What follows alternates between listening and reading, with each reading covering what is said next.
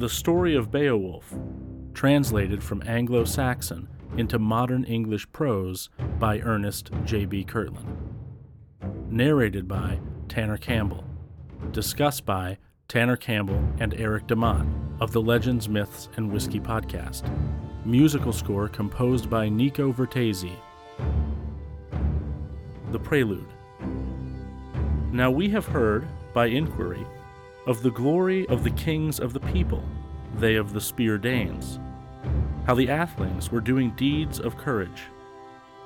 Full often Shield, the son of Shaving, with troops of warriors, withheld the drinking stools from many a tribe.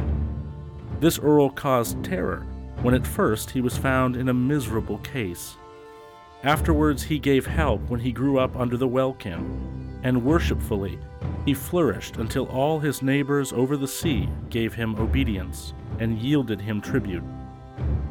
He was a good king. In aftertime there was born to him a son in the court, whom God sent thither as a savior of the people.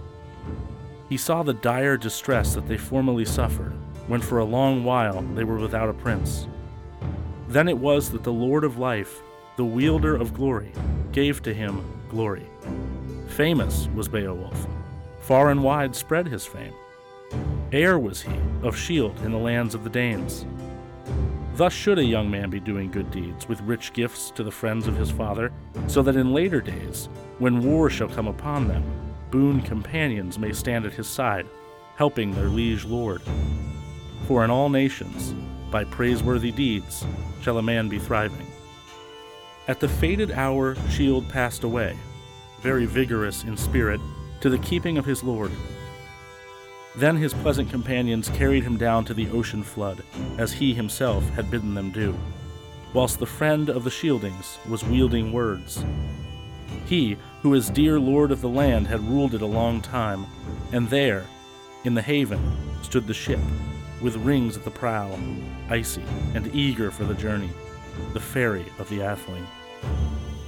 Then they laid down their dear lord, the giver of rings, the famous man, on the bosom of the ship, close to the mast, where were heaps of treasures, armor trappings that had been brought from far ways.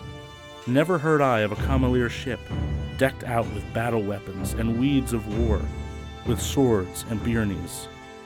They provided for him the same greatness of booty and national treasure as they had when he was first sent forth, all alone over the waves, when he was but a child. Then moreover they set a golden standard high over his head, and let the sea take him, and gave all to the man of the sea. Full sad were their minds, and all were sorrowing. No man can say soothly, no, not any hall ruler, nor hero under heaven, who took in that lading.